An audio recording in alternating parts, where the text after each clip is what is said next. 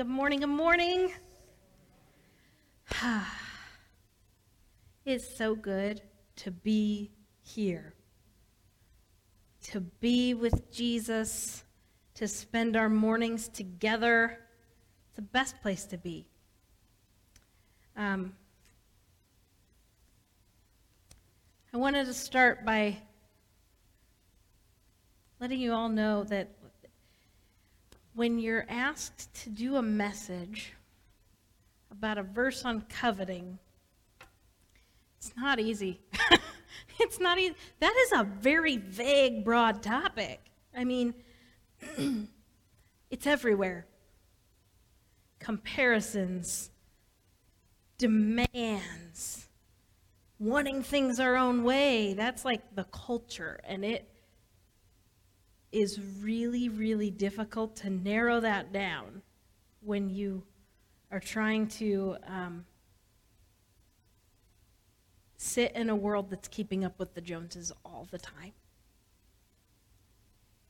And so I sat back and I, I just took a breath, like I have to do with Jesus often. And I was like, God, what do you want me to say to your church? What do you want me to say to your church? So, I gave it to him, and I know this was him. I know he is the one that started me here. Okay? Covet. What does that mean? What is that word? We're going to start here. For our little vocab lesson, I'm going to tell you what covet means, okay? It means to yearn to possess, a strong desire, to lust after, an intense longing for, a jealous, greedy desire for something or someone that belongs to somebody else. You with me? Okay. That's your vocab lesson this morning. Those are big words, strong words. When you have words like yearn, intense, jealous, greedy, big, big words. So now we're going to dive into some scripture. So if you would join with me in Exodus 20, verse 17, it says, You shall not covet. We just learned what that meant, right? You shall not covet your neighbor's house. You shall not covet your neighbor's wife, or his manservant or maidservant, his ox or donkey, or anything that belongs to your neighbor. So, over the course of our new year so far, we have been spending time in these commandments, right? We have learned week after week what it means to understand and build healthy community in our own lives, in our homes, in our church, in our community. Building healthy relationships, building healthy community. And so I sat back and I looked at that and I was like, we can't fully know the whole of how to do that without looking at some words from Jesus. Okay? So I'm going to turn in Matthew 22, and I want to read um, verses 36 through 40. Teacher, which is the greatest commandment in the law? Jesus replied, Love the Lord your God with all your heart, with all your soul, with all your mind.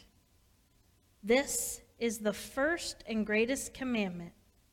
And the second is like it Love your neighbor as yourself. All the law and the prophets hang on these two commandments.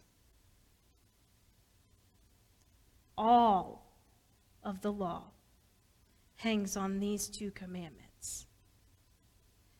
Everything, everything in our lives hinges on the condition of our heart, mind, and soul towards loving God and loving people.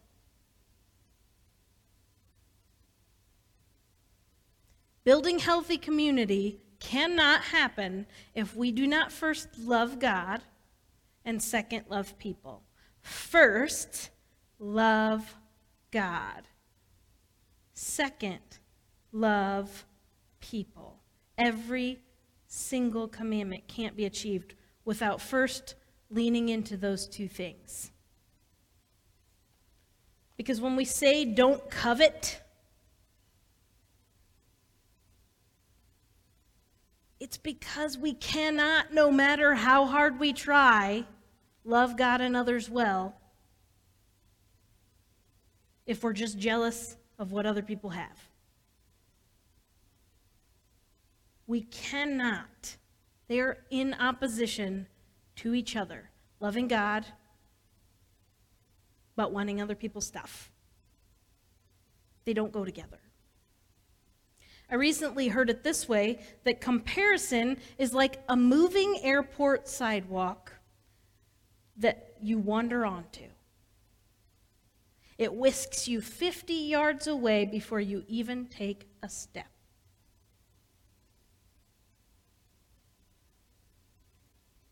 It's dangerous territory, coveting. Before you know it, you're whisked away. And you never even took a step. You just had the thoughts, and it spiraled from there. That's scary, dangerous territory. And you didn't even notice it happening. Theodore Roosevelt worded it this way Comparison is the thief of joy. Comparison is the thief of joy. So that means, if that's true, then comparison equally steals our contentment.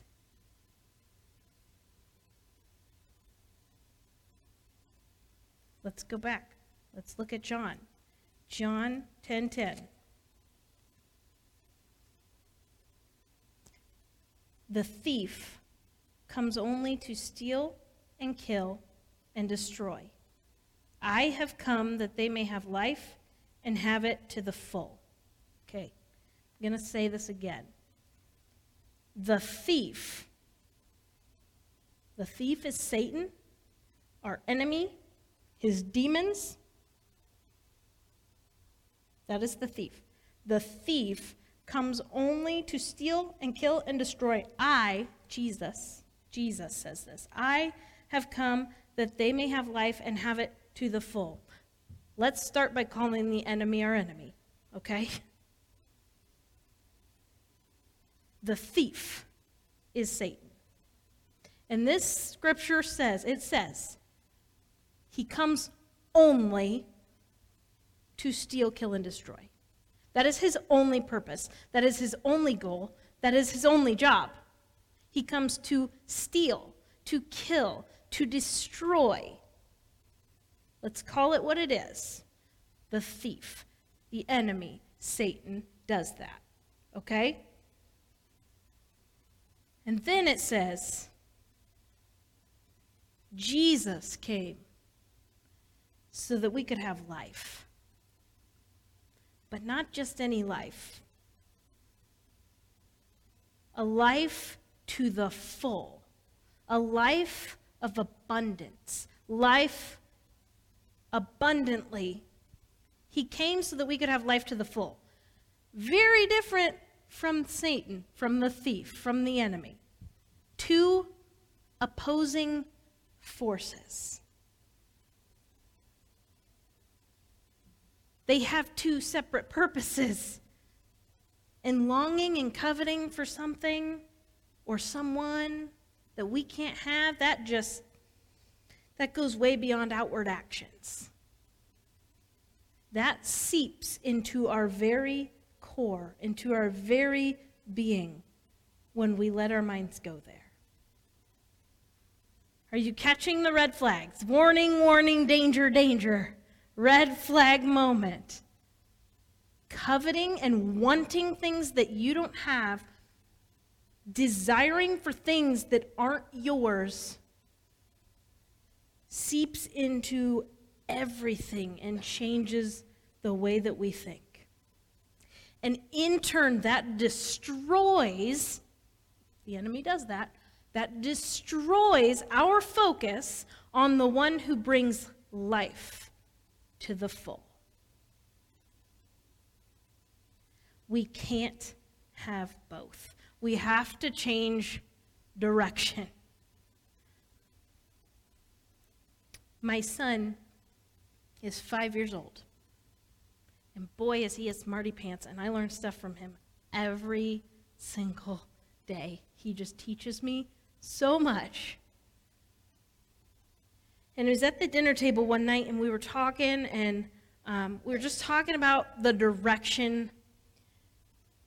Oh, just like people, like our community, our world, and the way people are going.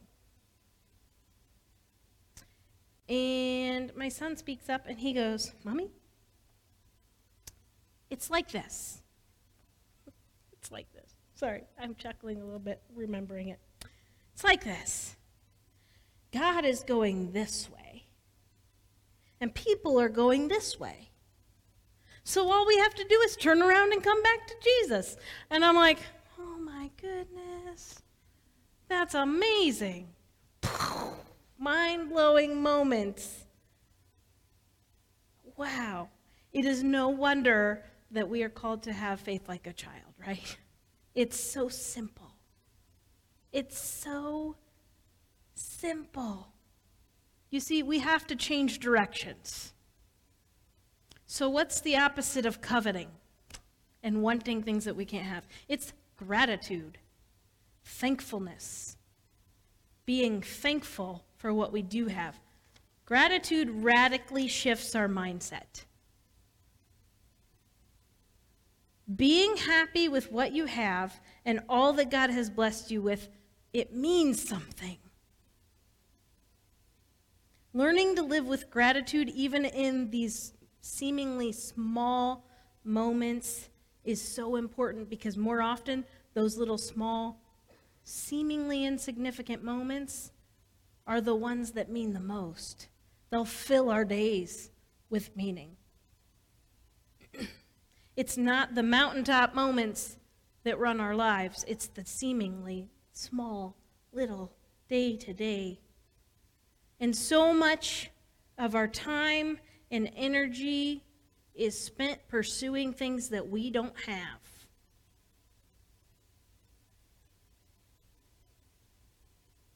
gratitude, thankfulness, it reverses that.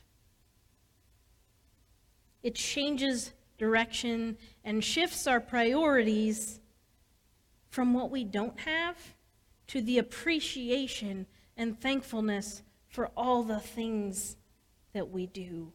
And that's powerful stuff. That's powerful stuff. So tell me, what would it look like if we started worrying less about the things that we don't have and we started looking more at what we do have? What if in the grocery store, instead of looking at all of the shelves that don't have the items that we want or the lines that are so long to get to the cash register, what if we stopped looking at that and all the stuff we can't find and we looked down into our basket and said, Thank you, Jesus, that in no time at all, I'm able to get these things. What would that look like if we stopped fretting about the weather and how we don't like it? And we started focusing on the beauty of the seasons and the miraculous things that God does in each and every season that we get the opportunity to see. I tell you, our world would look very different. It would be a much brighter place if she, people started shifting their perspectives. Over the past decade or so, um, there have been studies done to show that people who consciously and intentionally count their blessings tend to be happier. Um, sorry, that's a little bit funny to me because it makes sense and it seems clear that if you count your blessings, you would be happier, right? But there have been actual studies done. In, in one particular study, um, the Greater Good Science Center, um, there were 300 adults who were seeking mental health counsel. And they took a group of these adults and did an experiment and asked them, into addition to their counseling, to spend time once a week writing a letter of gratitude, a letter of thankfulness to one person for three weeks. That's one letter a week for three weeks. And you didn't even have to send out the letter, okay? You just needed to write this letter, like actually physically take the time to write it. And so, in that, what they found was that after those three weeks were over, there was significantly increased positive mental health for those people for 12 weeks after that exper- experiment was over. From doing three letters over the course of three weeks, it had a 12 week positive, significant impact on their mental health. That is amazing. Gratitude and thankfulness for what our Jesus has done are powerful. Gratitude unshackles us from toxic and negative thinking. There's other research that shows that um, those who regularly practice gratitude generally have better immune health. They have lower blood pressure, increased optimism, increased empathy and compassion towards one another, increased generosity, all because they are actively thanking God for what they're receiving, what they have. We live in a dangerous world with a very real enemy that wants to derail us from that focus. He wants to steal, kill, and destroy any hope we have of a full life a life of abundance with Jesus.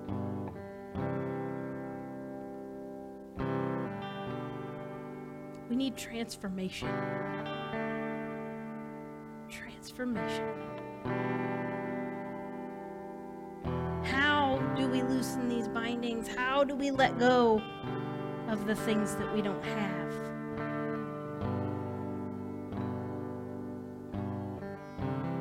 starts by looking inside.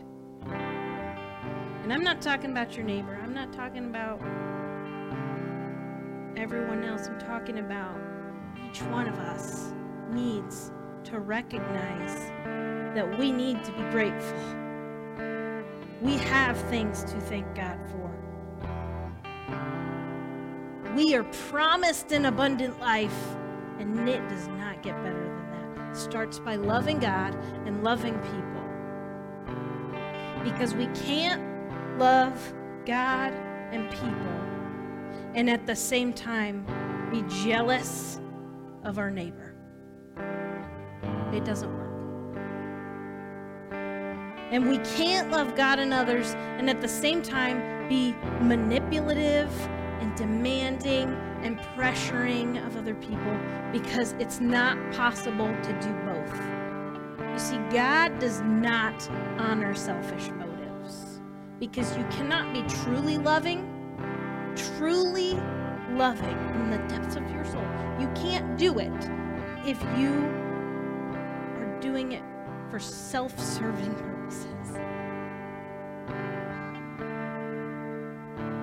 Self living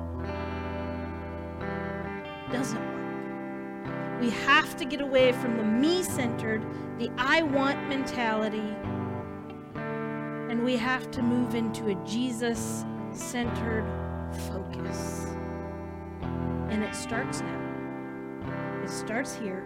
It starts today, in this moment, in this place. So I have a challenge for you, and it is your job to make it happen. I'm expecting that every single person sitting here is going to do it. So I'm going to talk to you as if you're going to do it. Listen to me, youth pastor, teacher Bobby, preaching. Sorry, but I'm going to expect you to do it, okay? I'm going to expect it of you. And I might just check in with you next week and say, hey, how's it going? Okay? So, it's your job to make this happen. For the next week, you are going to spend the next seven days focusing on three things each day that you are thankful for. And thanking God for those things, okay? So, by the end of this week, you will have 21 things that you are thankful for listed out for you. This is your gratitude challenge each day for the next seven days, I want you to write in your journal, in a notebook, on a note card, on a post it note, in your Bible. We have a lovely church app that has sermon notes that you can write your own notes in. I want you to do it wherever it is convenient for you, but you are going to spend couple minutes each day writing three things you are thankful for. And then you're going to take those to God and thank Him for those things.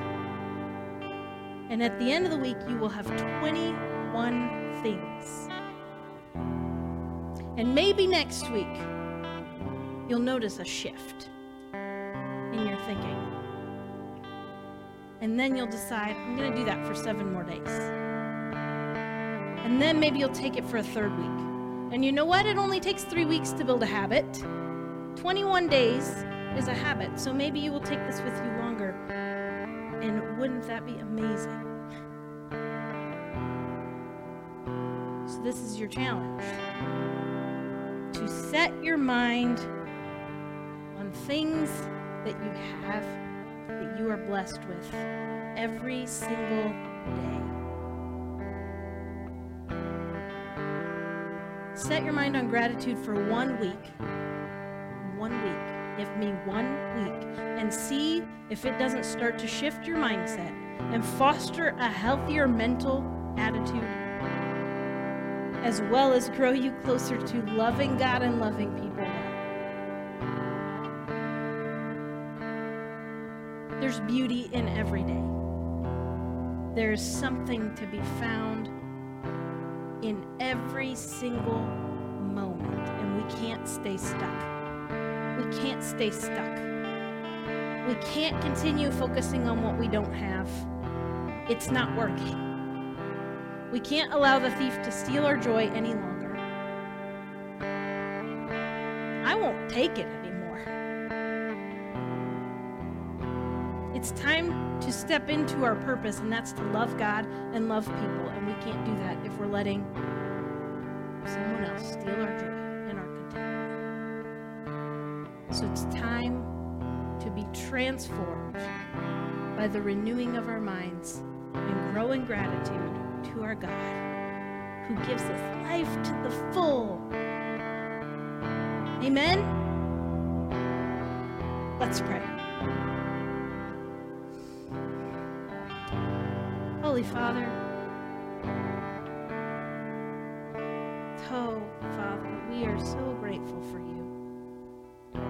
so grateful that you sent your Son for us. We don't deserve it. We're a mess down here. God, but you did it. You loved us that much. And we were created in your likeness to love you and love others and be your love right here in this place. God, please forgive us. Forgive us for all the things we have not let go of that we need to. And I pray for each person here today that their heart would be open to releasing some of the negativity, some of the stuff that's been holding them back, some of those those thoughts and desires that, that I want this and I want that and I wish it was this way because that's God, that's not of you. So in Jesus' name I declare it released. That those bindings wouldn't hold us captive anymore. That we would step into your purpose, into your calling, into your love that we would wrap our arms around the people near us and be a neighbor in a whole new way and be thankful for all that you've blessed us with. Because you bring life, not just any life, but life to the full. God, we love you. We love you.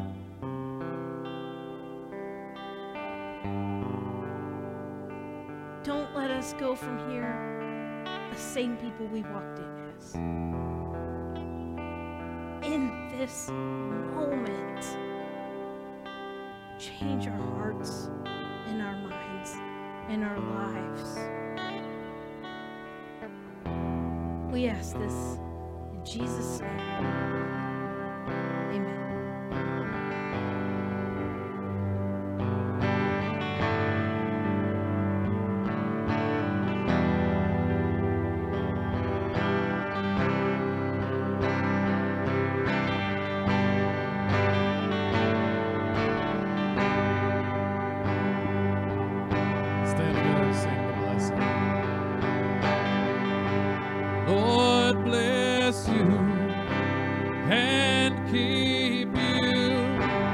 Make his face shine upon you. Be gracious to you. The Lord turn his face towards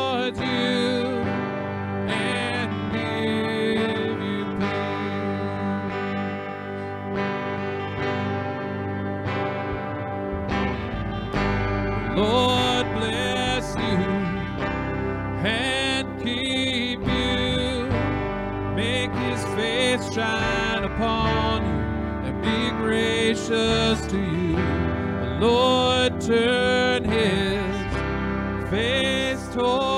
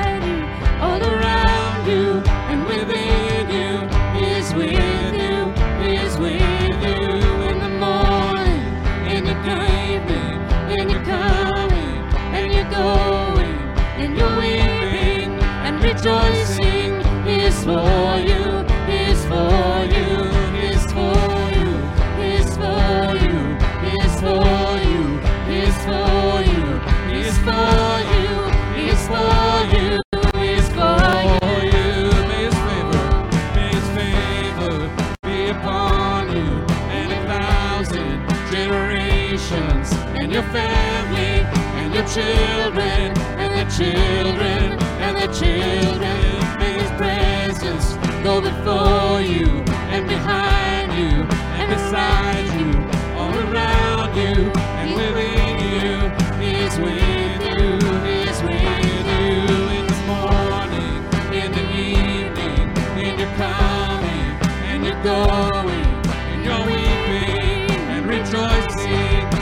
for you.